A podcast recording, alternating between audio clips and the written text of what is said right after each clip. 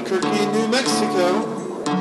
It's the City on the Edge podcast with Ty and Mike.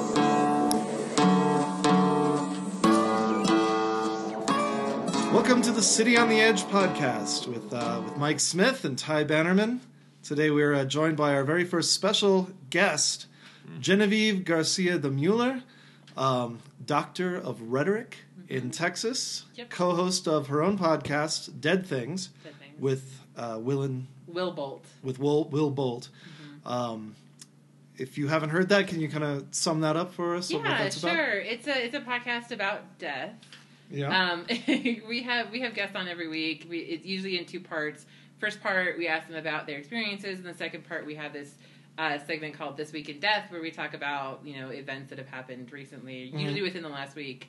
Um, weird deaths, important deaths, sad deaths, whatever we can we can kind of. and I'll say it is the most like alternating, like hilarious and depressing and Truth. sometimes worrisome and sometimes profound. Like you kind of go all over the place with it, and I love that Yeah. about it. It's a good. Yeah, it's hard to pin down. It goes from like totally philosophical to totally lowbrow sometimes. Yeah. Like, within like within five minutes. Yeah. Yeah, yeah. exactly. yeah. Yeah, and I think and, it, and I think a lot of it depends on the guest too. Did they kind of set our tone? Like when we had Derek Sheen on, who's a comedian from um, Seattle. Um, he is so he's he uh, like he was talking about you know his his family members' heads being shot off in front of other people, and I mean there's, it was it was a, it was really Hilarious. it was really intense, but he was so funny, and I couldn't stop yeah. laughing. It's like I kept tell I kept telling myself like, why are you laughing at this awful I shit? know, But I it- know. But yeah, that's but like it a can kind natural of go reaction. It is a natural reaction, yeah, It's a- and so yeah, it, it's hard to pin down. It, I think it's definitely one of those one of those uh, podcasts where every week it's different, so Right, you right. have to really kind of yeah. You've got a pretty good variety of guests. You had Arthur Chu from uh, Arthur Chu, yeah. Jeopardy. He was pretty Mhm. entertaining. He talked a lot about cyberbullying and stuff like that, harassment. Yeah, because I read this article that talked about um, people who have been bullied or are currently being bullied um, have not. I mean, we kind of think of it in terms of like they're probably more likely to commit suicide, right? Mhm. But there are other medical conditions that that occur when someone has this constant stress of you know being bullied. Mhm. Things like heart conditions, things like um, uh, oh, there was one. I can't remember what it was. I think it was. Just, I think it was just a heart condition. But stress leads to these other kinds of like things that manifest, and so they're more. If the more bullied you are, the more likely you are to die an early death. Oh god. Yeah, it's it's pretty intense. Yeah. Oh, so don't get bullied. So don't get bullied. So it's all your fault. that you're bullied. Go back in time. Take care of yourself more. I mean, come on, man. Yeah. So, uh, welcome to our, our nascent little podcast here. This is officially our fifth episode. Yeah. I, have you had a chance to listen to it? At I this haven't. point? No, I haven't yet. No. God damn it! I'm sorry. Yeah. I'll download some because you guys, you guys are on iTunes, right? Uh, we are on iTunes now. Okay, then I'll download Um, some some episodes. The one we're having trouble with is uh, Stitcher. Oh, really? Stitcher's weird. They want you to sign some paperwork that just, or you know, like you got to sign a terms of agreement, and it seems a little sketchy. Like they want to put their own ads on it. and- Yeah, well, That kind of yeah, stuff? yeah, yeah. But- It's it. Android users are kind of shit out, shit out of luck when it comes to when it comes to podcasts. Mm. There's not really a good one that you can. Just Podbean. Podbean might. work. Podbean is yeah. Yeah, I use Podbay. Oh, but- Podbay, but yeah. I'm, I Podbay have trouble getting our own podcast on there. Sometimes, yeah, iTunes yeah. is usually the best though. Um, So let me uh, kind of introduce the concept to you and any listeners who are checking for the first time. Um, the basic idea is that we're telling Albuquerque stories, and that runs the gamut from uh, historical uh, facts, things you might not have uh, known about the uh, the history of our city. Uh, last week we did one where I went and visited a um, a doomsday preppers convention that was here in town, Oh, and so we talked about the end of the world as seen from Albuquerque, New Mexico. Yeah. Uh, so you know that's that's really the only uh, common thread is that they tend to be set in and around New, New Mexico, Yeah. uh, especially Albuquerque, and have something to do with us. Yeah. Uh, normally, what we've been doing is um, we have like a a pre-written segment that kind of we form the centerpiece for the Yeah. show. Uh, and this week we don't. Yeah. You want to talk about why that might be? Well, Mike? so uh, in I think it was 2005, I wrote two articles about this subject, Mhm. and I thought, oh, I can just use those. You know, Yeah. I have them from ten, from over 10 years ago. I'm Yeah. sure they're great. And I went through and read them, and they were just like from a different person. They were like from a like I was like, I don't want to read these on the show at They all. didn't feel like you They anymore. no, they just Yeah. like felt like completely like like I would like mark these up in red pen like crazy if I, if uh, I was reading them today. I mean, like at the time, I was still kind of coming out of like a very like religious upbringing. And like I just felt like there were like judgmental tones, nothing overt, but like just little things. You, throughout. you seem to have a real issue with hippies in that. I- Because I, was, yeah, I was here when we, we, we read it. Uh, Yeah. You read it. And You seem really mad at hippies. Uh, like, yeah, maybe I just I their was annoyed music or something sucks at the and they smell, which is you know Yeah. arguable, but uh, it, was, it wasn't that like it wasn't maybe, uh, that nasty, but yeah, it was, but it was definitely like like there was simmering underneath it. So Yeah. I was like, I, I don't want this. This isn't me. And there were like little things that like where it was like to have a poetic image. I like describe like a bird flying north along the Sandia Mountain, Sandia Mountains, but I don't know if that ever happens. Why, Yeah. would, why would a bird fly north along the Sandia Mountains? probably do Uh, sometimes. Do you think? Yeah, p- I mean, odds are there's only four directions, I guess. It's not like we're tired of going east, west, and south. Yeah, Let's but give it's it a like, shot. but I, I think like it's just full of wrongness like Yeah, throughout. I just felt, told, it felt like I was like, I, just. I don't want to put this out there Yeah. and so on, and I also don't want to write a new article about this old topic. Like, so, So can we instead, we're gonna that do time? uh, we're gonna do kind of a story time with Uncle Mike here. Oh, You're okay. gonna tell us All right. about the uh, what, what, what, can we, what can we call it? Like a good title, like the Ballad of U.S. Grant or something. oh, okay, there we go. Yeah.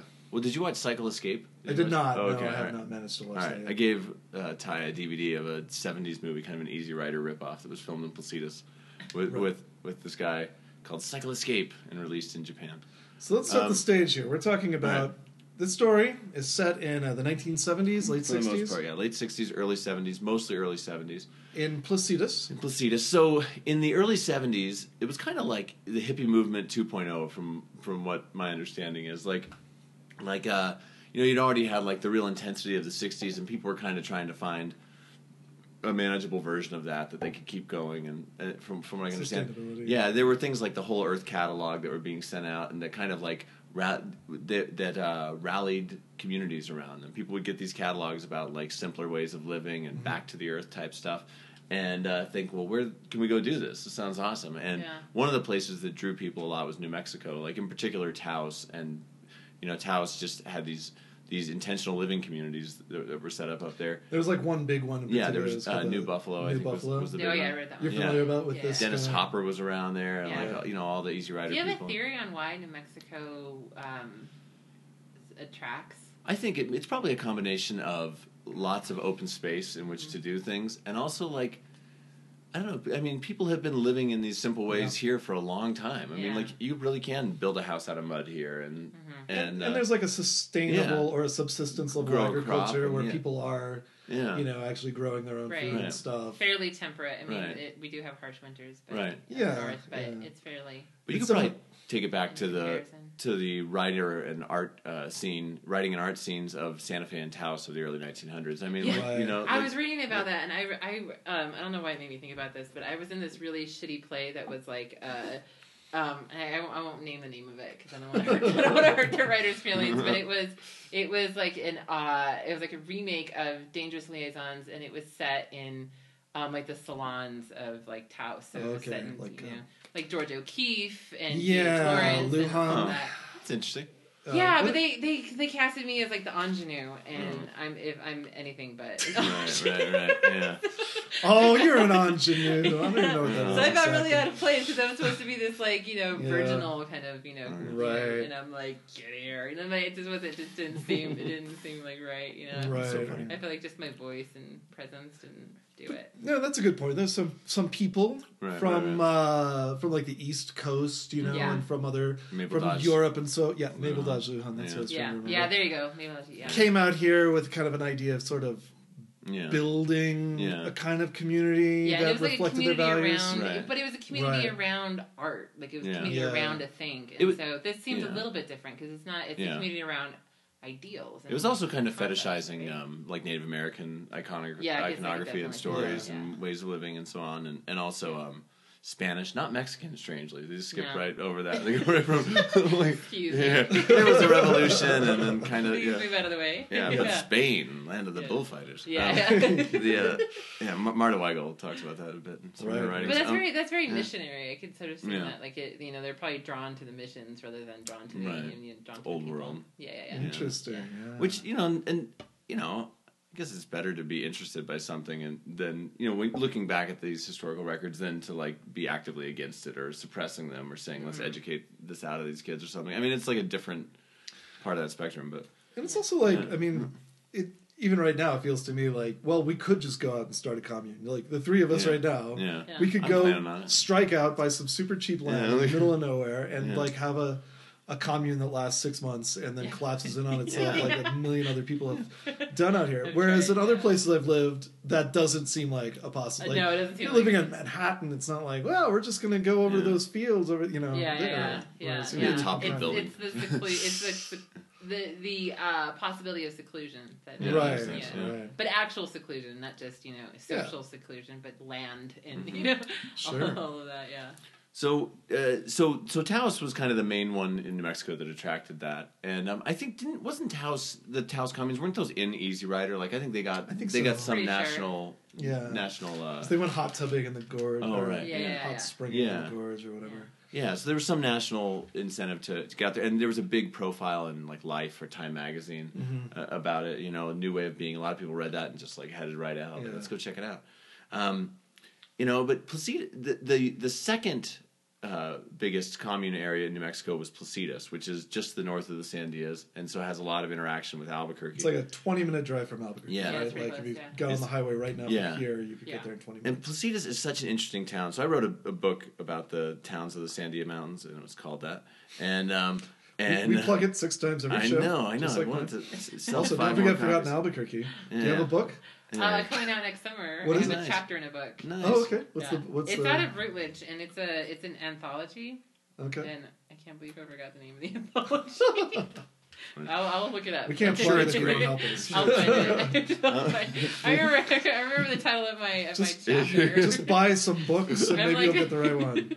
So, I'm um, the worst when it comes to promotion. Like, I don't remember what it is. so but when I was writing about these towns, Placitas was so hard to write about because it is like one of the most divided communities I've ever Uh-huh. met ever. Everybody is like locked in some feud with everybody else over water and property and Okay. like just how they how they are, you know, over the acequias, uh, over just everything. Is this like feuding between people who have lived in the kind of traditional community there and the gentrifiers, or It's so there's so many more layers than that. Like it's it's now it's like between the old Hispanic families and the uh, the hippies from the '70s. They've kind of made peace overall, except for some of them that are kind of the specific. They're specific uh, Uh-huh. uh, yeah? um, arguments. But um, I remember the title of my book. If you, Oh, yeah, yeah, go ahead. it's not my book, but I'm in an anthology. Uh, resident multilingual and linguistic minority writers transitions from high school to college. wow. From Routledge, forthcoming Okay. uh, summer 2016, and my chapter is uh, digital dreams. The rhetorical power of online resources for uh, Dream Act activists. That's Wow. Let me just say, um, your the title of your chapter is way better than the title of the book. Yeah, Thank you. I mean, that's why I can't. I can never remember the title of the book. I, can- It's I like, know the uh, title. I know the ti- my chapter title, Digital Dreams. They Like, should have just really taken your chapter title and applied Thanks. to this. I don't know if it's appropriate or not. Yeah. Okay, Sorry, so back on. to uh, Placitas. And So their yeah, divisions. so and, and then there were there was there's the more recent argument, which is between um, people who have kind of made it a bedroom community for Albuquerque, Yeah. like for the richest homes. kind like, of the more any- suburban. anyone that's seen the Mex- seen Breaking Bad, like the parts that are Mexico are Placitas. like, like, you know the drug when uh, what's his name Gus Fring kills his his uh, competition at that pool and leaves their bodies floating in Oh. the pool. That's in Placitas. so it's like a Yeah. It's, Pretty they're really nice homes. They're famous kind actors. mini They're Robert or? Robert Redford has lived there. Yeah. like Okay. a number of really big name Did, people. Uh, Val Kilmer lived there too. didn't he? probably. I think he did. he lived in for. Tesuque for sure. In Santa No, Fe, yeah, he lived yeah. up in Santa, but I Uh-huh. think for a while he had he had property there. Hmm. So, but man, they just like they have these town meetings there that I went to a couple of, and they're just all like hating each other and threatening each other Oh, and yeah. just screaming. Yeah. Like I, I, they have a community archive there, the Sandoval County Historical Society, and I wasn't allowed to use any photos from it because one guy there wanted to write a book about Placitas someday, maybe, oh. and Oh. he, he said if Oh, they let no. Them if they let me use his photos then he would take all his photos out and tell all his friends to take their photos out so i like Oh. had to go like work on ditch crews and stuff and get to meet people like in That's order to kinda like nice, though. yeah it was nice yeah and, and i ended up getting enough for the book and it was fine but like it also was just like sheesh you guys come on like like it's just history like like Yeah. like let's share it and like talk about it and Yeah. But this is know, an interesting thing. This ditch crew. Let's talk Yeah. about what's that. Oh well, you know they have these acequias. They're like little man-made, human-made streams that run throughout the area where they channel the water from streams and creeks and stuff uh, toward houses and so on. And they have to keep them clean because they get clogged up with leaves and stuff. But that's just a good way to meet people out there, and and it's something that they always need done. So that's that's what I ended up doing, and I ended up going back with families to their houses and like scanning their own photos and stuff. It That worked out, sounds like a pretty good way to do it. it, frankly. it You did, know, but, it did, but of- like, man, what are historical archives for? Yeah. Yeah. Yeah. Like, you're- Like, you You can't just block people because you might write a book someday. Yeah, Yeah, yeah. yeah. That's pretty Um, eventually, the guy, after I like had plied him with free books and like all kinds of stuff, forever, he's like, "I'll let you use the photos, but I've got to write the chapter." And I'm like, "No, What? No. I'm not gonna let you write my ch- book's chapter. You like, like, it's not a collaboration." Oh, yeah. You know? Like- yeah. What? Yeah, so he was great. And have you been uh, spent much time with Placitas? What, what Um, a little bit. I had friends that, that used Ah. to live there. Never really that much as an adult. Oh, I had an ex boyfriend that lived there, but that was that's another story. But um, yeah, no, not too Hmm. much. Not too much time up there. I don't know. It's it's it's one of those places. Where it's like Bernalillo. It's so close to Albuquerque, but I just never, I never really get up there. It feels pretty know? different, like when you get into the the old town part of it too. You know? Yeah, it's not it like it. It doesn't feel like a, necessarily a part of Albuquerque. It definitely has its own It's identity. its own, it's its own thing, identity. yeah. But I think because I mean, it, it's it's exactly the kind of tone that Mike is talking about, where Yeah. they're very insular right, and they're very. It's it's a it'd be hard to just go to Placitas and yeah, and you know just kind of hang out in It's true. Placitas. You know, it It's doesn't. true. There's not because there. It's really yeah. Yeah. could. yeah. There used to be a mini mart. You could loiter in front of it. Look, Yeah, right in front of there's- me, man. Yeah, and there's and now like there's Uh, a my lot. friend worked at the video store that was right by Oh, the mini nice, mart, but that's nice. obviously bro- you know. Yeah, I wish that was still anywhere. there. Yeah. But I, I like Placitas, and despite all that, it's it's a unique place with character. Like it's actually like probably the oldest settlement in the Sandias. Like it goes Yeah. back to the 1600s. There's an Yeah. old Las Huertas um, pueblo up there, and Oh, that was yeah. like, I've never been that far back. And- man, this there is a really it, it's cool. It's it's pretty much in ruin now. Yeah. The, the the original pueblo from the 1600s. Like Placitas had the same idea as Carnuel at the south end of the mountains that it was going to be a buffer zone from the tribes that lived in and beyond the mountains. Wouldn't for that be fun? Albuquerque. Be like, hey, come live in this town, and Yeah. then the Indians will attack you first. Yeah, they'll attack you first, and you'll just be like twenty people in like, And like some dirt hovels. You'll you'll be great. This is not gonna. line. Yeah, and like and and those were all I should evacuated. called it that. But Placitas kind of, unlike Carnuel, they kind of made it work with where they were. Yeah. Uh, Carnuel had to get evacuated and so on, but Placitas, they made it work to the point that there are a lot of local folkloric accounts that I've never been able to fully verify that they lasted through the Pueblo Revolt. So Oh, when when that all the they- Spanish were Oh. driven out of out of Mexico, yeah, out of New Mexico in the uh, in the it 1680. 1680 Yeah. Pueblo Revolt, um, they stayed there and just like had a good working relationship with them. And I kind of think that, that that sort of thing was probably more common than we I would know. think somebody must. Because how do you do a Yeah. full scale evacuation like that? And, sometimes they had relationships with Right. the with the Pueblo people and, and, so forth. and yeah. there are other local stories of like uh, people coming up even when the, the Spanish had been completely kicked out of Mexico Uh-huh. to go like harvest uh, salt from the Estancia Valley. Yeah. and it's like you can't do that if like everyone's killing you. and Right, Yeah, everything. yeah. I mean, so anyway, so Placitas has had this long history. Then they were they were resettled. Um, and there was there was mining and all sorts of stuff throughout the 1700s and so on. Um, and then in the 1800s, they had a huge mining boom. Like Oh, it was a silver mining boom. But this is a lot of background for Placitas, but anyway, so it's a but it's a but it all underlines the fact that this is a place that's seen a lot of change and a lot of different groups come through. and it's been its own place that whole Right, time, right, right? and it's not- kind of insular. I mean, even it's today, Very, yeah. It's yeah. Very yeah. Like if you want to reach it from the other Sandia towns, you have to take a dirt road through Las Huertas Canyon, and Mhm. it's kind of spooky, and you just like go way back in these dark canyons and stuff. If you Mm-hmm. want to come from Albuquerque, you got to go way north of the city and go through Bernalillo.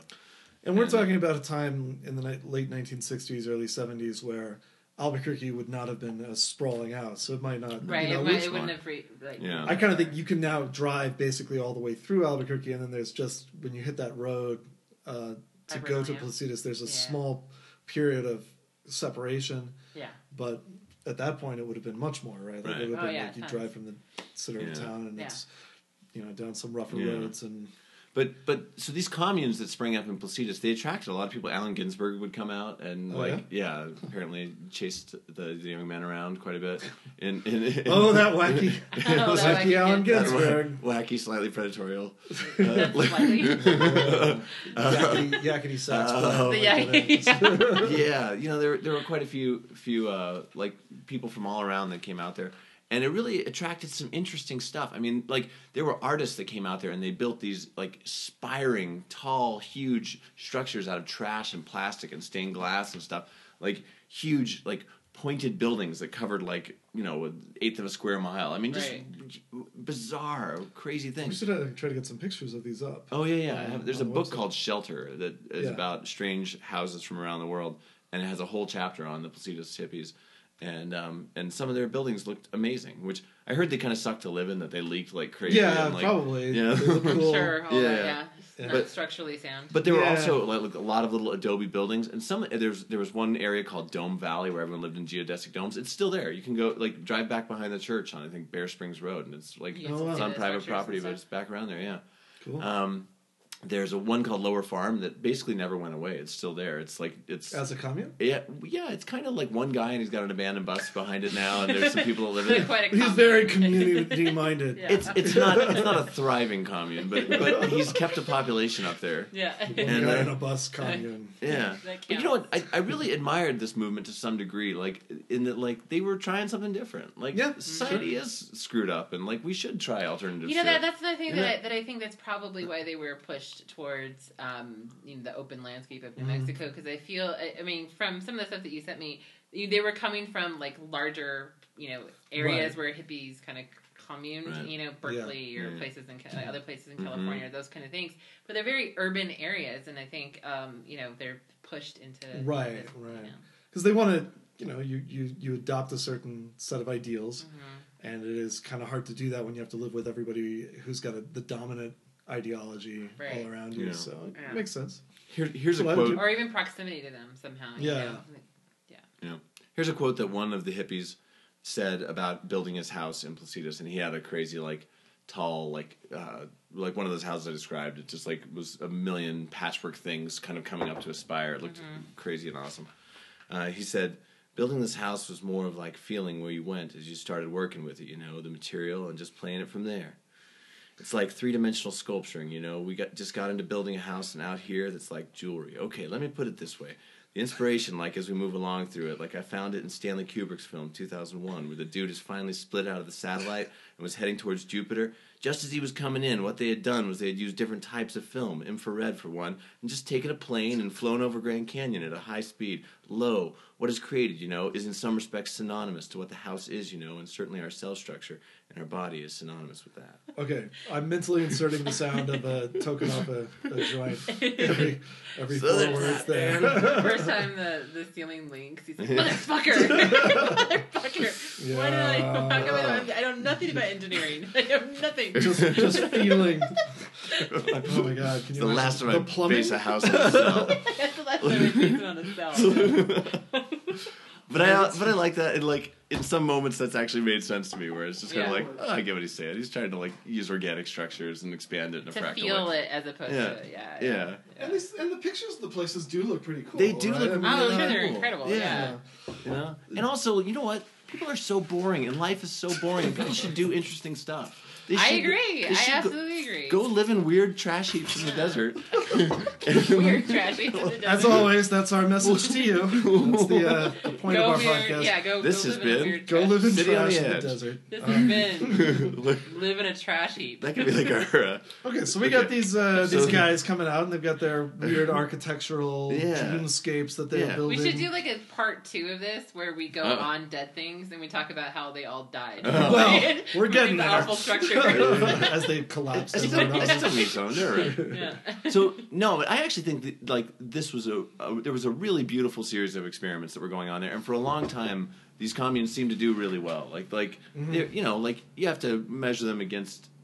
Well, what can you measure them against? There's something new. Like I mean, there's like Josiah Warren and the early anarchists of the 1900s and stuff Yeah. like that, and like intentional living exper- experience that experiments that became like cults, like a Waspe down in se- southern New Mexico. the guys who make But- silverware, you're, Oneida, Oh, really? they, they started out as a uh, experimental co- commune where everybody uh, shared sexual partners.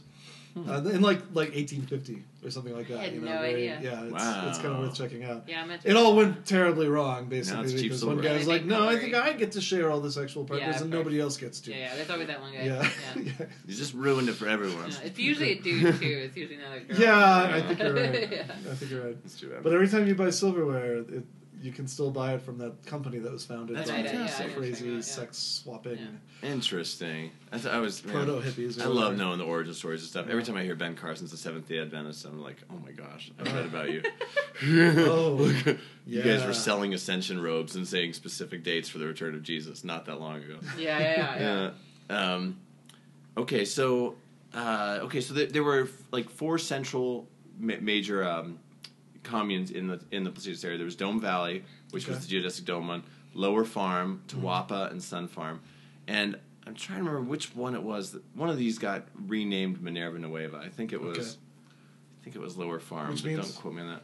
Which is some made up thing that this guy we're going to talk about. Nueva? Minerva Nueva. It supposedly means new way or something like that, but it's like, but it's from this this uh, this hippie leader we're going to hear about. It's like all these we'll words are made accept up. that, what does yeah. Deseret mean? Brigham Young was just pulling stuff out of his What's ear. words anyway? Yeah, you know.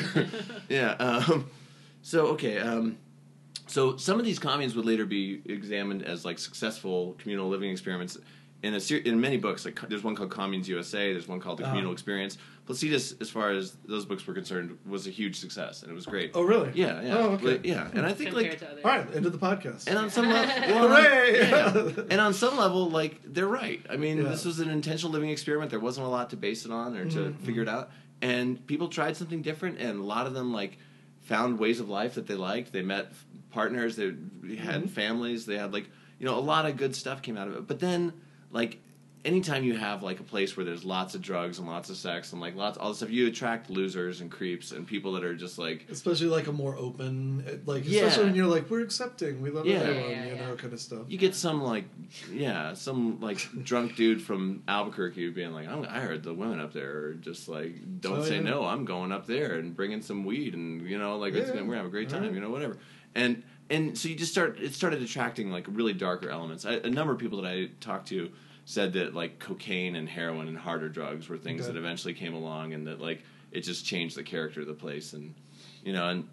And it's hard to say because everyone tells, just talks to you through the lens of their own experience. One Yeah. one guy that I interviewed extensively, like later ended up as a religious fundamentalist, and so like I didn't know what was right when I was Oh, talking to him. Like I, I was, I was like, okay, they so they descended into sin, and Satan took over, and like, you Oh, know, Satan. like, damn it, Satan Damn it. again. you know, No one invited him. No, Right? no, yeah, well, you know. Come on, it's okay, man. We, we accept everyone, including the devil. Yeah, that guy said the scene kind of started out purely motivated. We professed great altruistic motives, but in reality, self indulgence is what it was.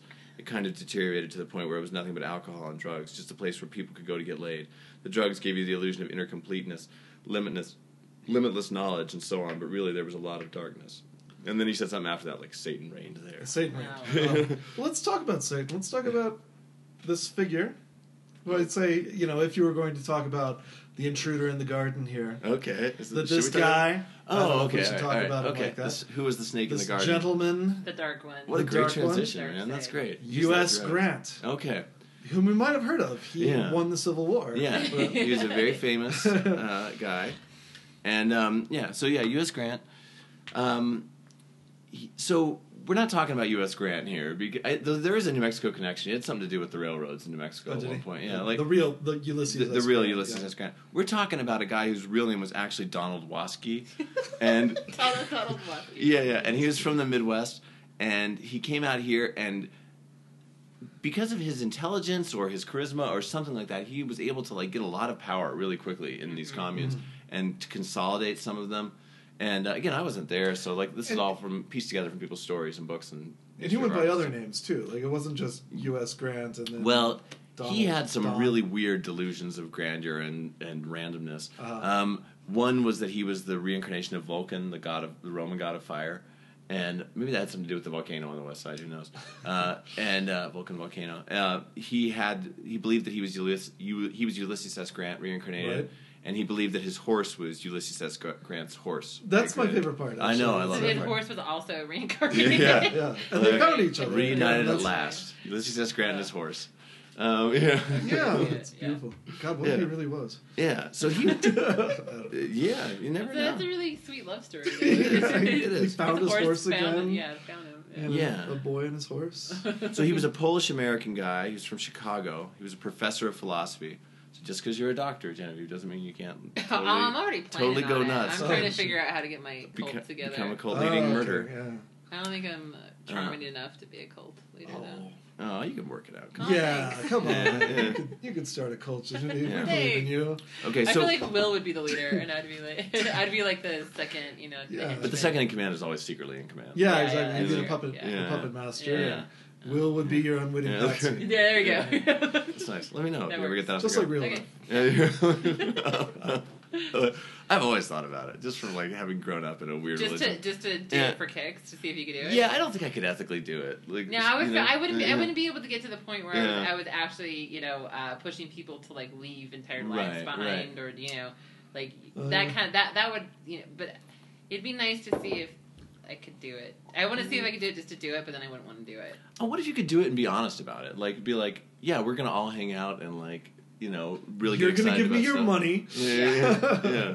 To make you feel I mean- better because no one loved you as a child. I mean, what if you Yeah. could like give people hope and but like never lie to them, you know, and just make it more of a philosophical cult than a. you could try. A yeah. But still gain from it. I wonder, yeah, Because that's what I feel like. part, yeah. Okay, so You'd Back have, to, to- you'd have to come up with some really clear tenets that Yeah. people. Because the thing, the thing that sucks is that the more logical you are and the more common sense Yeah. that you try to push, Yeah, the less people are, are likely to, Yeah. to become extremist about it. You Right, know? So true, you true. work that way. yeah. you got to give them something slightly crazy Yeah. to Yeah. believe it. For instance, U.S. Grant here. Yeah. He had some US pretty Grant. So, so wacky yeah, ideas, right? so we should make the distinction though between cult and commune. Obviously, Okay. communes are just intentional living experiments. They're not necessarily cults. They're like Right. they're totally different things. Um, but when you get a powerful leader in these figures, it can become somewhat cult-like. You know, in any setting. I mean, And churches this- are not cults necessarily, but when you get a Jim Jones in there leading the Right. congregation or a Yeah. David Koresh, you're, something strange can happen. And this guy You was know? able to, like you say, leverage his charisma or Yeah, something to he- sort of. He must have. One person told me he was the smartest person that they'd ever met. Okay. Like, and so he must have had something going on. He must Right. have had some sort of like convincing magnetic presence. Maybe this person never met smart people. I don't know. Or like- you know what happens a lot, and I've and I've seen this in play, um, where you know some someone someone is really good at just at saying so much bullshit Mhm. that no one can decipher it, Yeah. and they interpret it as being genius. you and there's also like I don't know if, if this applies to other people, to you guys, but sometimes people can say things that are that you know are nonsense, Mhm. Yeah. but they say it with such conviction Oh, yeah, yeah. that you kind of feel like, okay, I don't believe this, but I kind of wish I did right now. Right, like yeah. this guy, I admire his confidence or Yeah. whatever, and and whatever Yeah. nonsense he's spouting. Whatever nonsense he's doing. I'm not yeah. sure if admires the word, but yeah, Yeah, but- yeah, like- But uh, you're intrigued by intrigued by it. by Yeah, it, I mean, yeah. you know, it's not like I'm totally immune to this this kind of Yeah. thing. It's like I, I felt that sort of thing before. so so Ulysses S. Grant, aka Donald Waski, hmm he he helped establish the commune of Lower Farm.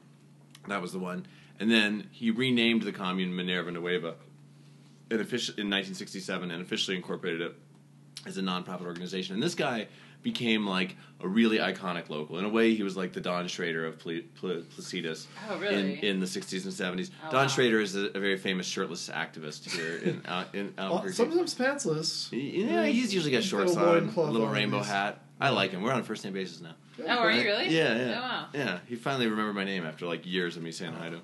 Yeah. Um, but uh, but he's he, and he, but he, you can't ever second guess that this guy had has genuine principles. I mean, like Don Don Schrader. I mean, um, you know, even when he's writing letters to the paper saying "drink your own urine," it's good for you, it's healthy. Um, so he had this horse, and it was like a white horse, and he would ride around with his beard and his long hair and all this stuff. And uh, everyone kind of liked him, and you know he he was really really attractive to people. Um, my favorite story of him is from a woman I talked to who's still living in Placitas and had a lot of amazing keepsakes left over from the commune. And uh, she said that when she was a little girl, she was like not even 10 years old, and she was sitting at a bus stop waiting to go to school, and she was just like hating the fact that she had to go to school, and it showed on her face. She was just sitting there kind of glowering out of the world. And Ulysses S. Grant rides up on a horse, and he goes, Hey, little girl, waiting for school? And he, she's like, Yeah. He's like, Do you like it? She's like, No. And he's like, Well, tell your parents to vote for me, and you'll never have to go to school again. And voting for him as governor. Governor. This is He when he was running running as for governor. Yeah. And his campaign was stymied a little bit by the fact that he refused to put shoes on. And so, like, he couldn't like go anywhere really or do anything. Yeah. He refused to get into a car, so he couldn't campaign. He couldn't travel. But he paid the campaign fee, and he was like a, a popular thing in the news at the time in Yeah. the in the seventies because people were just like, "This is hilarious." Yeah. And um, yeah, a few quotes about him that I got from people were that he was a big time dreamer, a very gifted person who was very screwed up, an unsta- unstable, unstable, stable, the craziest man I ever knew who didn't require incarceration, and a wise and charismatic bully. so there's a there's a picture looks like a hand drawn or It's watercolor. watercolor It's watercolor. Yeah. picture in your book here of um, I suppose this was, was done by U.S. Grant himself. This was he had this uh, ring bound book that was like his watercolored guide to the commune. It was like the handbook for the commune, and each one had like a little watercolor painting on it, and a lot of it was super religious. Like read this this one. Yeah. So it's got a uh, it's got a picture of uh, a bearded fellow whose belt buckle says U.S. and he's holding a scale in one hand Yeah. and a Justice. sword in the other. There's a Zeus. There's sun. a Zia sun rising behind him, and it says God's law means perfect order. Yeah. And then underneath him, there's a scroll that says, "Woe be unto those deceivers of men and uh, servers. servers Of of Satan. Satan. who hearken not unto the word of God, but interpret His word to serve their own selfish ends." So this Yeah, I is wanna this see is the this. kind of thing he had going on. When Yeah. you were describing this, I wasn't expecting that to be, that to be a watercolor. I was expecting It's it to be a lot more wa- majestic. Oh, really? Yeah. Oh, okay. And he's Yeah. standing over the whole earth. You can see the Yeah, earth. yeah, I see it now. Yeah, Yeah. yeah. Uh, we're, No. We should definitely This get that It doesn't seem as as uh, talented as I Yeah. thought. Yeah. it So it was the 1971 gubernatorial race that he ran in, and this is part of a 16-page watercolor presentation. He said that if he were elected, there would be more horse trails for all.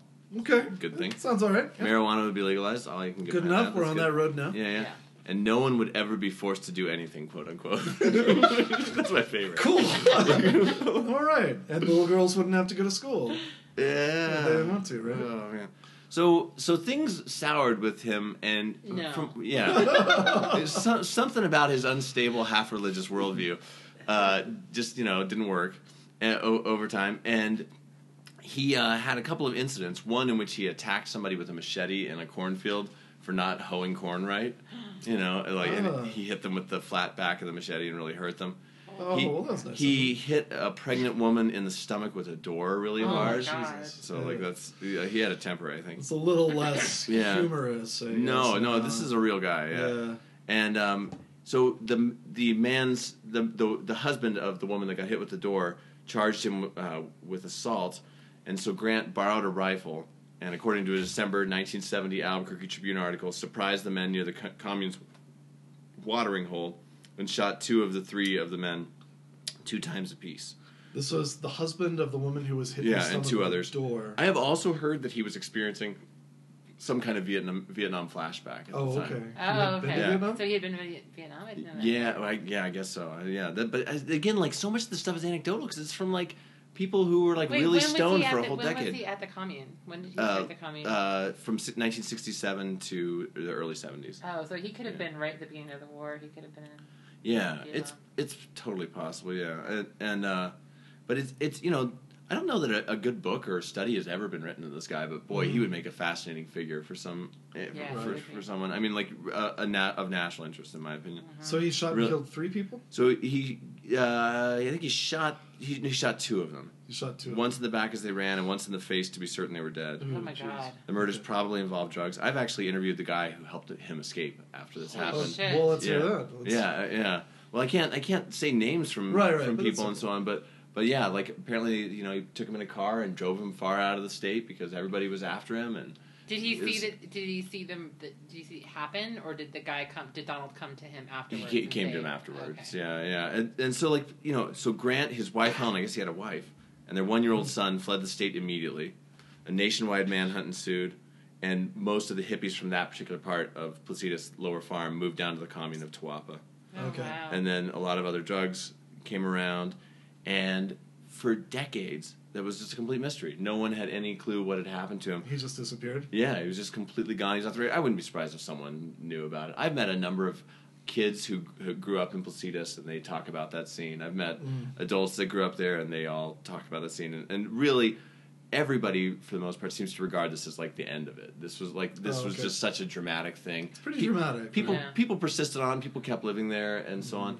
But I mean, like it it just became like such a darker place after that. Yeah. I mean, maybe Albuquerque's going through something like this on a bigger level. Just like there's just you just keep piling on these sad news stories, and it just changes the feel of the place. You know. Um, right. It does feel like that. Yeah. I think Yeah. it, it it feels like there's this huge time of transition in in Albuquerque.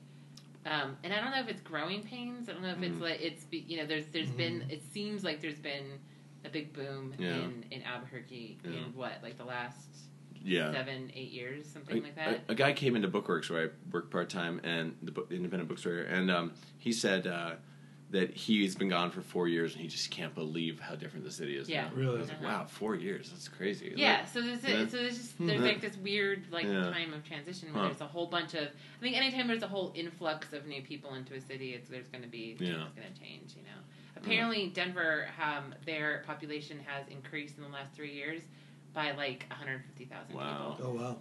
because of the um, legalization of marijuana. Oh, Ah. So people are just flooding, wow. Yeah. flooding it. green, that green rush, as they call Yeah, it.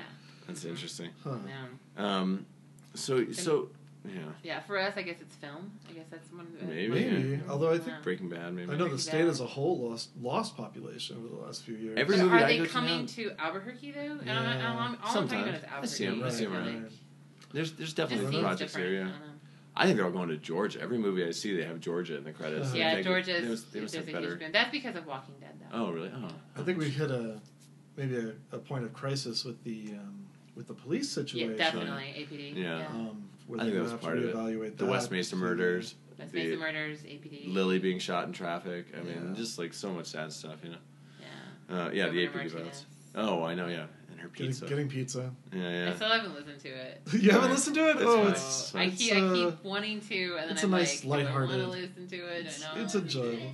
Should I It's listen so to funny. it? It's so funny. I thought like it's just gonna make me angry. No, gonna it's me funny. It'll make you Okay. It's funny. Yeah, a little angry, but yeah, yeah. It, I think it's funny. I went to Dion's the other day, and the, my name of my order was Susana Martinez, Uh, and uh, I got a good laugh.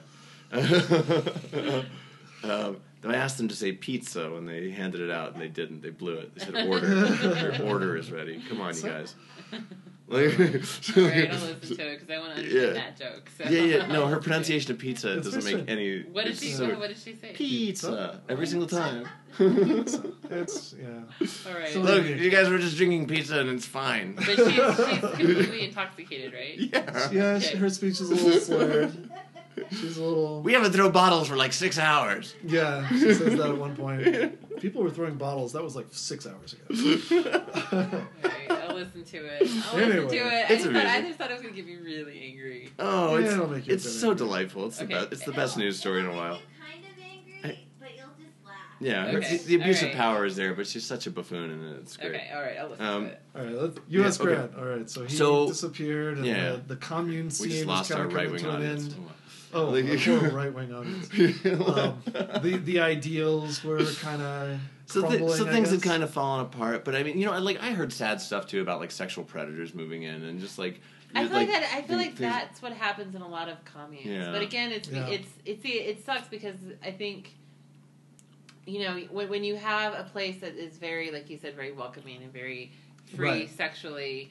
It's like there's a, there's a certain amount there's certain people who can completely deal with like freely sexual and like all that, Right. and then there are some people who want to who, who take, take that as an advantage of opportunity to be a predator. Yeah. Yeah. Yeah. right. And, and like I heard, it was really rough to be a kid growing up there. Oh, there. God, and I'm it was sure like it's- kind of horrible. Have you ever heard um, um, Patricia Arquette talk about her experience growing up in a commune in like Virginia? Fascinating. Oh, She it's did, really? incredible. Yeah, she grew up in a commune. All of them did. Um, they didn't leave until she was well into like her teens. Oh my gosh, that's crazy. Um, yeah, so I mean, her most of her childhood was growing Yeah. in a commune. Yeah. the in, kind a, of, Her and in a bad way. I mean, was it Wow. what kind of commune? She, I mean, she here? talks about not necessarily in a bad way, but she talks about she talks about her parents being very idealistic, and um, you know, going to this commune um, for very like spiritual, you know, Mm. kind of they weren't dogmatic, but they wanted they were part of that kind of I want to be you know spiritual and commune and that kind of thing, you know. Um, and I think her father was Jewish and her mom was some kind of Christian or something like that, and they were trying to just like experience the world spiritually okay. somehow, and they Wow. thought this commune was going to do it. And um, yeah, and er, but she has she has a lot of insights because it wasn't. I mean, she wasn't preyed upon, but she talks about because her parents were very like guarded and stuff. But Mhm. she talks about, um, uh, you know, understanding even at that age that there were some people who were trying to take advantage of the situation and trying to you know Right. control people and turn it into more of a cultist kind of situation. Yeah. And then her parents kind of realizing this and seeing like the emptiness. They're like, this is exactly what society is in Mhm. general, and we don't. And they kind of came to the conclusion that going to this commune wasn't any more spiritual than just living out in the world. Wow. Yeah. And it was Yeah. more about how they processed in the individual level, how they processed the world, than living in this commune because Wow, it was like makes a it was like a microcosm of the terrible experiences that they had at a, like a macro level in the world. right, you that's right. Yeah, and and that was that was their experience. But you know, but she talked. But um, Patricia talks a lot about the stuff that she did kind of take that was positive from Oh, you know cool. from it, and you know, Wow. yeah, she's uh, yeah, it's really cool. She's yeah, she's listen rad. to I her like on. I think she talks about it on. Well, she talks about it a lot, but I think the most in depth one is maybe on what the Hmm. fuck on Marc Maron's Oh, nice, podcast. nice. Yeah, I think that's the most in depth. Like her. Uh, yeah. Except that weird speech she gave when she accepts her Oscar for Boyhood. Yeah, she, talks to- she kind of talks about that too, though. Oh, really? Yeah, she talks about her, her reasoning behind that and how Okay. and how it was. You know, she just kind of she she tried to just take a moment to, you know, do something that she felt really heartfelt about, know, but and she- then it just yeah. kind of like people just sort of got mad at her What about it. I- I Well, no, she story. she basically said like, "We helped you, gays. Like now it's time for you to step up and help women." Like, yeah, I you mean know, that's like- how it came off. Yeah. Yeah. but I don't think that was her intention. But it was really weird. I think she was trying. She was trying to say like, you know, women's issues are everyone's issues, Okay. and everyone needs to. But it came off as exactly what Mike said. like, Oops. Yeah. Still, fantastic performance in Boyhood. yeah, Yeah, fair. Oh god, I've watched Boyhood so many times. I love that movie. I feel like I'm the mom in Boyhood. Oh, you are the Like, mom in Boyhood. like, I even I moved. I I even seen it. moved to Texas to like and, Yeah. and became a professor. Yeah. it's like really similar.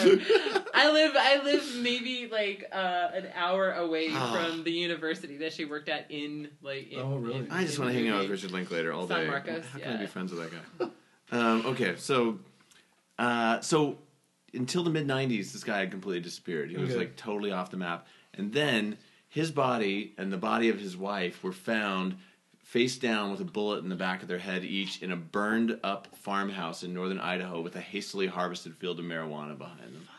Yeah. Oh, so maybe they they they were So he- growing marijuana. Is what he, it sounds he like. had gone away. He had yeah. He was Okay. like growing marijuana like you know during a time when it was very illegal and Yeah. and uh, had pissed somebody off. I guess someone someone that he worked with or But inter- Yeah. it doesn't sound like he's tried to start a new. no Group or anything No, this that. is He like just he kinda Because was- it was just Wow. them two. he was It yeah was he was okay. living alone way That's out in the middle of nowhere. huh. But that was like when he came back on the radar. Was was that? and Wow. do we know anything about what happened to him in between times? I mean, I, How was he able to live off the grid for that? I don't know. And he Yeah. must have a. Uh, supposedly he has a kid that's somewhere. Like oh really? yeah. Huh. So Wow.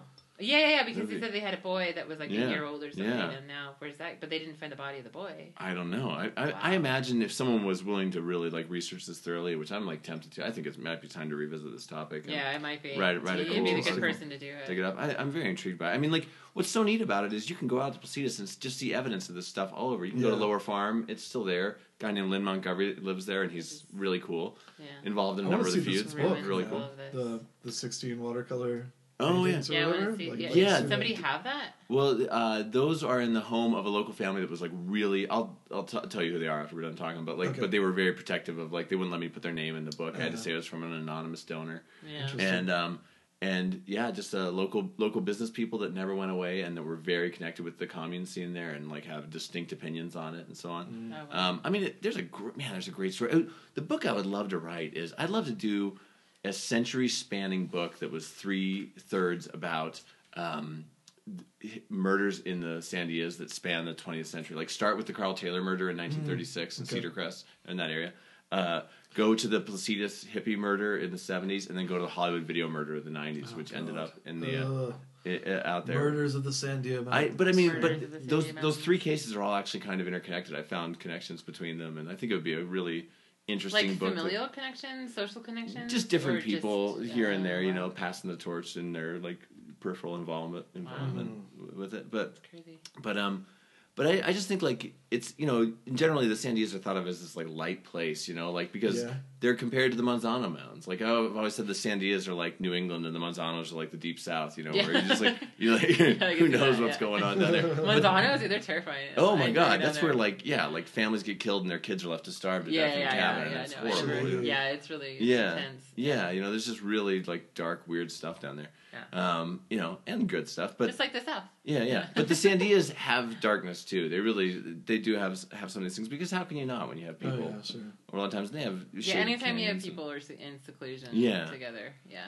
So I, I think the story is really interesting. I, I I mean, I feel like maybe the story of Ulysses S. Grant has the potential to eclipse the story of the communes when the communes are a cool story too. Yeah, like that's right. really Yeah. like a neat intentional thing Yeah. that, that people try to do. You know. But he's Yeah. such an interesting figure, you Mhm. know, and somebody who was able to gain some Yeah. some power and must have had.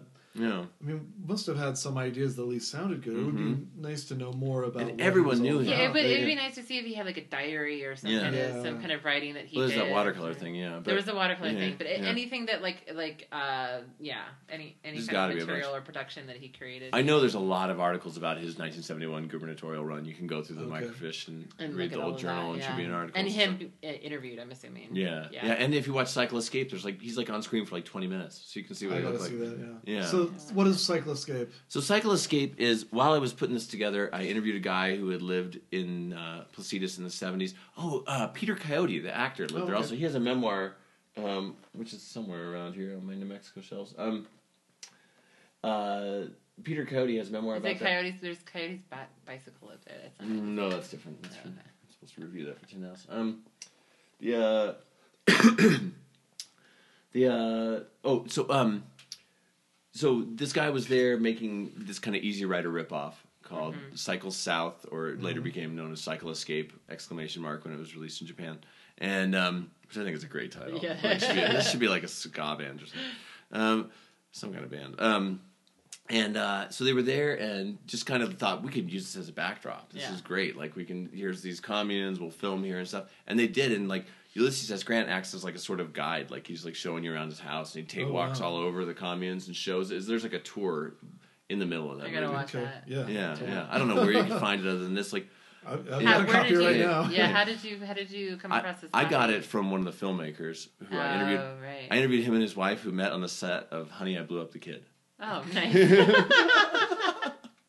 I was like, that wasn't a bad omen for the That's relationship. so weird. Uh, just very strange, but um, but uh, yeah. So like you know, there's little cultural artifacts that came out at the time, and, Yeah. and things that have lasted. I mean, and Placitas, I yeah, I mean. It's all still there. You guys can go see Dome Valley like today. Yeah, yeah, you yeah, can yeah. go see. I mean, Should you're do probably trespassing to do it, but whatever. I'll show you. And uh, Mike's a big fan of trespassing. I've love trespassing. before. Yeah. trespassing.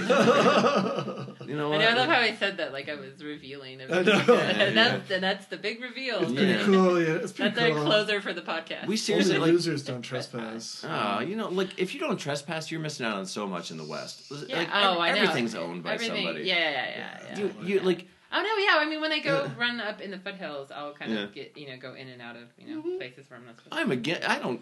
I think that they're breaking some sort of human law to say they it's own a piece good. of the land. Like Mhm. it's ridiculous. So please go trespass. Yeah, yeah. That's Go the other- trespass. That's the Yeah. second. No, do trespass. But Yeah. if you, I said go trespass. Oh, go. there may be consequences, but you know what? Be respectful. Be respectful. Don't break into my house. Yeah, yeah, Yeah, yeah. don't come to our I, house. I think private residences are one thing. Yeah, Yeah. but, but when we're But talking land about, is different. Yeah. when we're talking about open desert, I love the lost verse of "This Land Is Your Land" from Woody Guthrie, where he says he saw a sign that said private property, but on the yeah. backside it didn't say nothing. This Yeah. land was made for you and me. Like, Yeah. You know that Yeah. that to me is like, uh, They started printing up double-sided no trespassing signs after that. uh, oh probably yeah. Like, yeah, Screw you, Damn Woody. it! That it. loophole is closed now. Yeah. So that's more or less the story in in brief of Ulysses S. Grant and Placitas. But if you guys want to read further about it, there are a couple of cool books about Placitas. Um, my favorite book about Placitas predates this. Actually, it's um, it's an oral history done by the WPA in the 30s of Placitas, and it has Oh. all their folklore and stuff. And Oh wow. that book's awesome. I, That's It's awesome. I'd uh, to see that. It's I forget who that's by, but if you look up WPA Placitas, it's on the shelf somewhere. Um, and uh, you know, and then there's a lot of like cool books about the Placitas communes, most out of print, but like here's one right here, Communes USA, a personal Communes tour. USA. There's a whole chapter on Placitas in there. Um, Shelter. I is a bet the good one that Patricia Arquette lived in, I bet it's in there. I wouldn't be surprised. it- yeah. I, from the way that she was talking about it, it was pretty. I don't know, pretty Yeah, Peter historical. Cody's memoir, "Sleeping Where I Lay," I think it's called, uh, "Sleeping Where I Lie," something like that. Um, and uh, you know, it's just it's a cool it's a cool uh, place, uh, very neat to to research and stuff. And uh, you know, The Lama Like- Foundation is in here, and they're still going strong. oh, the Lanham Foundation, really? The Lama Foundation. Oh, the law. The Lama Foundation, that's north of Taos. Um, That's cool. kind of a Buddhist sort of Yeah, thing going on. yeah. You know, I just, but I think like Look at that. you know, so the the conceit of this podcast was roughly um, that we wanted to illuminate a city by looking at people, places, and things, right? And I think if this shows anything about Albuquerque, it's that like we're a city where there's room around us for like people to try To go crazy. to try different things. Have you heard of this commune? Yeah. Sub um. I don't even know how to pronounce it. Subud Commune in Bentonville, Virginia. huh? Right. Oh, that's cool. mm, Where is that? There. Oh no, that's You ever interesting. heard Subud, Subud Subud. Commune, Huh? Bentonville, Virginia. Interesting. That's the one that Patricia and David Arquette were a David part of. Arquette, Rosanna Arquette, all that. The parents Wow. moved them, moved them out there. All the kids, All the, all there? the Arquette kids. Man, all the Arquette kids. that's crazy. I, No, you let's know, see if it's in here. I what I want to do is I want to get successful as an author, and then I want to buy like a huge piece of property in the middle of somewhere, and I want to just like divide it up and give it to like ten of my coolest friends and their families, All and, right. and be like, let's all like come live out here.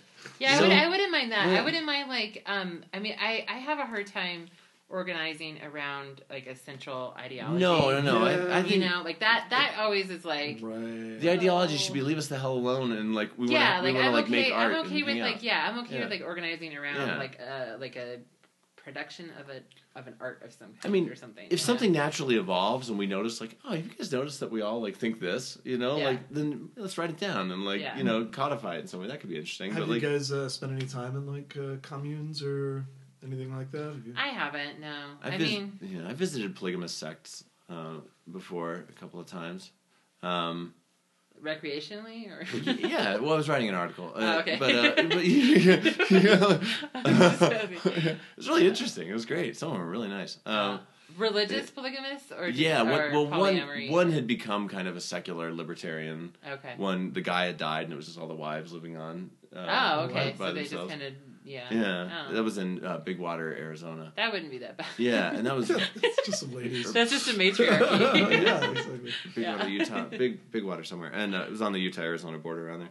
And um, it was the wives of Alex Joseph who had this like big standoff with the FBI in the Oh, seventies, wow. and they were awesome. They all had like PhDs and like Mhm. like had like this whole like feminist rhetoric behind what they were doing, Yeah, and like that's cool. and it was really like Yeah. they were really interesting to talk to. And then as a kid, I went to um, the uh, to um, what's it called, the Fundamentalist Church of Jesus Christ of Latter Day Saints in Colorado City, where The one that the, the, the, the Warren Jeffs became like the FBI. Yeah. most Oh, okay, but this yeah. was before Warren Jeffs was the prophet, Oh. and we drove around, and man, I could do it. I could talk about that for hours. Like that, that was like that. They had like uh, an underground egg laying facility where all the eggs shells were soft because like they had no nutrients, and they were turning the Oh. lights on and off so many times, Oh. and there was just Yeah. a creepy feeling. Like my little brother and I sat in the back of a truck bed as we drove around, and and the kids we'd pick up kid after kid, and the kids would say, "This is my cousin. This is my cousin," and what they meant was my half brother. Like we had the same dad. Oh my and, god. and uh, and that one felt less good. They also had like little shops everywhere that sold books about like TV is evil and, you know like yeah, I think I think when it whenever it So- becomes this um like I said, this Yeah. sort of like dogmatic ideology, it gets even Yeah. even uh, like a secular Yeah. ideology. So even if it's not religious, Yeah. but if it's like a, you know a very secular Yeah. like we're all Mm. going to experience free love, but Yeah. it's like, well, what if sometimes I don't want to experience free love? You Yeah. know, I- it's like Yeah, exactly. like I you want to go see a movie sometime. Yeah, like I don't Yeah, want to. my I your don't want- possession, Yeah, exactly, exactly. yeah, Like I, because I yeah. feel like sometimes that right. Sometimes that Right. evolves into you're not being open enough, or you're not being Right. free enough, you're not being Right. you know, or you know that kind of thing. Right, It's like no. I have, I have, you know, right. I'm, There's it's called no, boundaries. right, I'm the Yeah. owner of my own body. Yeah. Like, yeah, exactly. Exactly. It's yeah, like, yeah. You can't guilt me into wanting to. Oh be, my god! Right. I did stay at an anarchist commune twice. It was like a like a in, it was in somewhere in Alaska. And How how do you get an Yeah. anarchist come? well, they were they were Yeah. It just means no hierarchy, right? Yeah. So theoretically, And that place- have a- they all just kind of lived next to each other. yeah, if they had an ideology, it was like a snarl. I mean, like it was, it was seriously like like there were guns everywhere, Oh, and they were just shit. like it, it was like a really. It was really amazing. I went back. Yeah. I like after Did you? yeah, I Yeah. like, yeah, Oh, and, wow. and I, just, I, I had a I have wrote a fr- I have a friend who works with me now. I Yeah. won't say her name because it's um, but I have a friend who works with me now, and uh, her um, parents were super incredibly religious, and she grew up in Huh. um, Alaska, Huh. and it wasn't. I, I mean, it wasn't exactly a commune, but they stayed within. I mean. like she basically only knew the boundaries of her of like her neighborhood. Okay. Like it was so it was so insular and um that you know she just she was just always just kind of in her Right own there. yeah and everyone had you know everyone was very religious it was Yeah. very you know a fundamentalist christian and it was Wow. all very wow. yeah and um you know she realized at a fairly early age that she was bisexual and she left when she was like 16 or 17 Mhm. um, and then she quickly, you know, when she was like, you know, like twenty, around twenty, she ended up marrying um, someone who was abusive, but she she uh, was married to him for like fourteen years. Oh, so it's like she went from one kind of extremism and then had three years Oh. of freedom, and then went to a different kind of yeah, extremism where Yeah. she felt like she had to dedicate Oh herself my to gosh. somebody and i mean it was very but now you know now she has a phd now She she's like a professor middle- she's like yeah Right, like she's kind of like freed herself from a lot of that but it took her she's like in her 40s but it took her a long time to I bet. Yeah. Seriously. Oh man. No. Yeah. Like people. uh, People act like historically and culturally and personally we're supposed to bounce back from these things quickly, but no. I don't think you do. No, I don't. And that's kind of and that's kind of what I mean. I mean, you know, I guess that's sort of what I took from what um, Arquette was saying was that it is it can become You don't know? a microcosm. No, I'm fine. In drive. It can become like a microcosm of Right. just you know the same kind of bullshit Exactly, issues that you deal with. I, in I feel, I've the worked with world. groups, small groups of politically minded individuals Yeah. who are all about you know bringing bringing justice and all this kind of stuff. And yeah, I always fell into the same kind of bickering and, and Yeah. you know gossipy, gossipy maneuvering and so forth. I think that's just what people do. yeah, you know? that's just human Um, nature. Yeah. Yeah. I uh, I was involved with this Wiccan kind of half-assed Wiccan commune. Half-assed. Well, I don't know if they were ever. It was like there was a big plot of land on the uh, on the hot springs up in the Jemez Mountains, and um, there were you know a bunch of different people living there, and they were all Wiccans, and they Yeah. were all into Were, each were you a Wiccan at this No, I wasn't really. I, Oh. I was kind of into a girl. Uh, Oh, something like so I was yeah. going going with her up there. yeah, Um, she was Wiccan. yeah, she was she was Wiccan, and um, Yeah.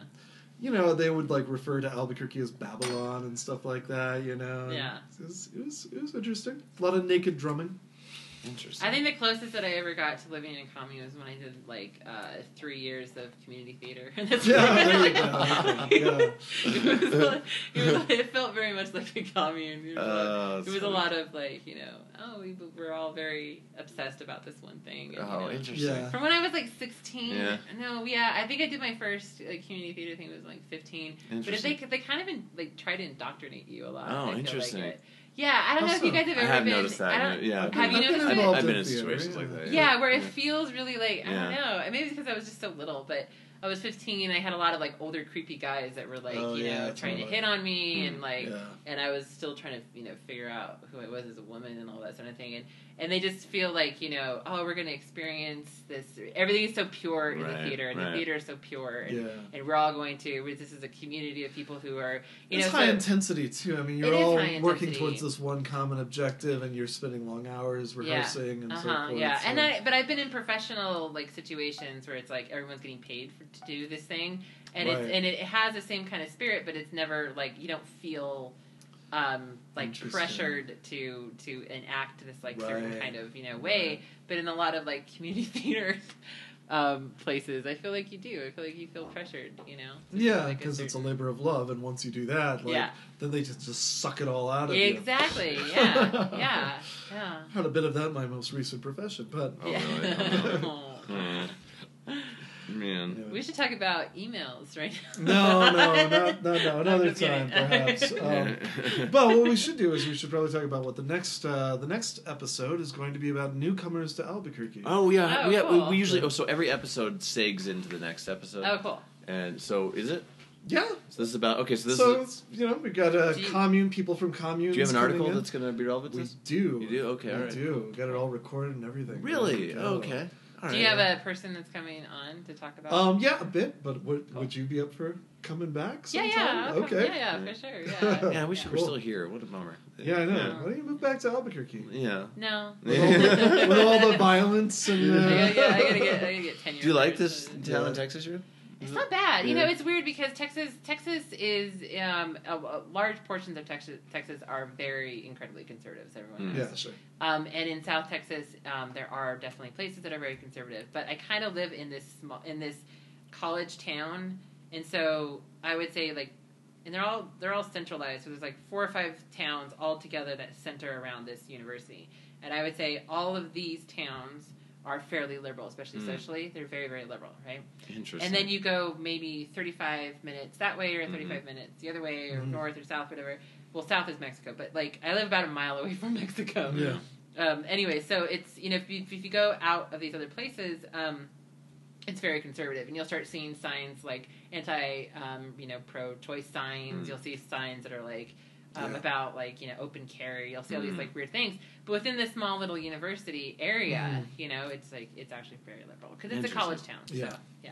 Are you worried that Texas has its own electric grid and talks about secession all the time, and that if they ever secede from the Union, like all the left wing towns would be basically like turned into internment camps? Um, now I do. I think I could probably. Mike's put some thought into this. I think I could probably escape into Mexico and then just go, you know. Have you been to Mexico west. lately? Um, no, they the borders down there are pretty closed because Yeah. there's been a lot of violence in Mexico. Mm. But it's it's it's um it's it's in, it's really interesting though because right across the border, I don't want to say what town I'm in, so I'm trying, trying to avoid saying Yeah. towns.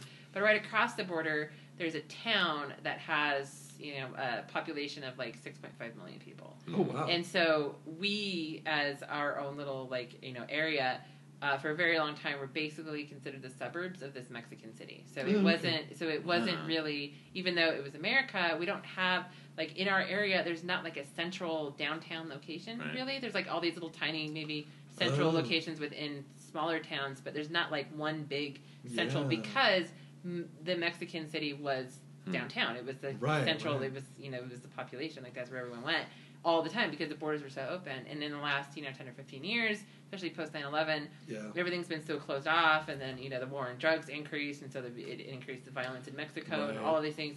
And so there's now it's like all these little tiny towns that are just sort of like lost. There's, not, Mm, there's not mm. really like a you know like a place to yeah. It's interesting. It is really interesting, and there's a lot. There's a lot of history there. Like, I live um, very close to where um, Dolores Huerta grew up. Hmm. Um, I live. You know, there's uh, Juan grew up. You know, three towns over. Like, Tell the lot of- listeners who these people are, oh, okay. So, um, because I know. okay. Dolores Huerta was a, was a Chicana activist. Dolores Huerta, come on. Yeah, no, I'm just kidding. I've heard Yeah. about I'm, Okay. I'm Yeah. she ki- she was huge. She kind of activist. She Yeah. helped um, she helped organize with Cesar Chavez. Like she Oh, was okay, huge. right, right. Um, Juan Guerra, same you know Chicana Mm. Chicano activist. Um, now he's a professor at University of Washington. Um, but yeah, I mean like you know, Oh. there's it's like this huge amount of of like cultural history in um, like Latino Was- activism from Was you know, where Dolores I'm. Huerta the one? And it was like a really sad story. Like three years ago, was- was found in her apartment dead, and like had been in there for a year, and no one had, no one had. No, No. she she has passed No. away, but it wasn't Oh, it wasn't that story. Okay, all right. But it was a it was a It was a Chicana activist. Yeah, I'm trying to remember who, who that was. I don't know. Yeah, it was a big story in Santa Fe. Yeah, I'll have to look it up. Yeah. because I don't know that yeah, I'll find. But um, Cool. But yeah. oh man, thank you for being on our show. Yes, thank you so much. Yeah, you're really kind of an inspiration for the show. Like, Yeah. like seriously, like yeah, we're like Genevieve should do it. Uh, Oh, thanks, Mike. Genevieve If Genevieve can do it, we can do it. It's going be entertaining weekly, then I'm sure we can figure it out. Uh, we haven't managed weekly yet, but yeah, we're more like bi-weekly. no, thanks Cool. for thanks for listening to the podcast, though, guys. Yeah, I appreciate it. Yeah, um, we're trying to get on some bigger, you know, networks. So You uh, will. You're a rising share star. At, share Yeah. at will. Yeah. yeah. Everyone, We'll- check out Dead Things. And we'll uh, Genevieve's podcast. It's great. we'll take advantage of, of your uh, good-heartedness and willingness to be on our show many times. Maybe. Yeah, So- absolutely. Yeah. Okay, Yeah. cool. I'll show, and I can show you how to record Skype through GarageBand Yeah, let's- because oh, that's nice. how we do it. Oh, Okay. nice. So That we can sense. have like anybody in the country. Like Right. all of our podcasts are done via Skype, Oh, that's great. and it sounds That's like cool. we're all in the same room. Yeah. So Yeah. it does, you know. Especially since you had your new mic. I, was I before know. Well, like the, the the mic that I had was good, and then it just for like four or five episodes. It just